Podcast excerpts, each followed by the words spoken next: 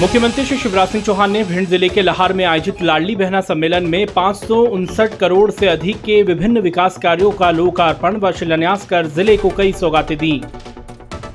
कार्यक्रम को संबोधित करते हुए मुख्यमंत्री श्री चौहान ने कहा कि मैं 27 अगस्त को दोपहर दो बजे फिर अपनी बहनों से जुड़ने वाला हूँ। मध्य प्रदेश में इस बार ऐसी राखी मनाएँगे जिसे दुनिया देखेगी। मुख्यमंत्री श्री शिवराज सिंह चौहान ने कहा है कि अभी 17 अगस्त को छठवीं कक्षा में दूसरे गाँव स्कूल पढ़ने जाने वाले बच्चों के खाते में भी साइकिल के लिए साढ़े चार हज़ार रूपए डालूँगा। साथ ही नौवीं कक्षा में जाने वाले बच्चों के खाते में भी साढ़े चार हज़ार की राशि भेजूँगा।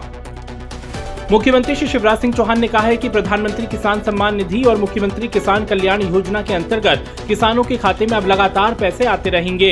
इसके साथ ही कहा कि मेरे बेटा बेटियों, प्रदेश में एक लाख भर्तियों का अभियान जारी है और अब मैं पचास हज़ार भर्तियाँ और करूँगा।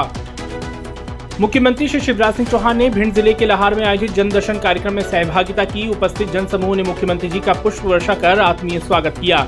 सीएम श्री चौहान ने कहा कि आज भिंड ज़िले में लाहौर की सड़कों पर जनता का ऐसा प्यार और आशीर्वाद मिला कि मैं नतमस्तक हूँ।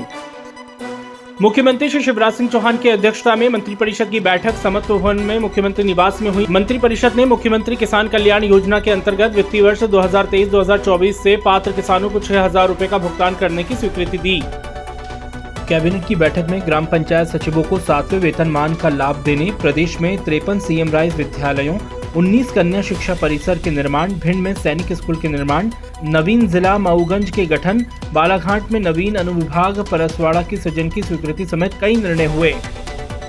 मंत्रिपरिषद की बैठक से पहले मुख्यमंत्री श्री शिवराज सिंह चौहान ने अपने संबोधन में कहा कि प्रधानमंत्री श्री नरेंद्र मोदी का मध्य प्रदेश आना अत्यंत सौभाग्य का विषय है। प्रधानमंत्री श्री मोदी 12 अगस्त को सागर के बड़तुमा में संत रविदास जी के मंदिर का शिलान्यास करेंगे। मुख्यमंत्री श्री शिवराज सिंह चौहान ने मुख्यमंत्री निवास कार्यालय स्थित सभागार में स्वतंत्रता संग्राम सेनानी खुदीराम बोस के बलिदान दिवस पर उन्हें पुष्पांजलि अर्पित कर नमन किया। अपने प्रतिदिन पौधरोपण के संकल्प क्रम में मुख्यमंत्री श्री चौहान ने श्यामला स्थित उद्यान में बरगद कदम और गुलमोहर के पौधे रोपे।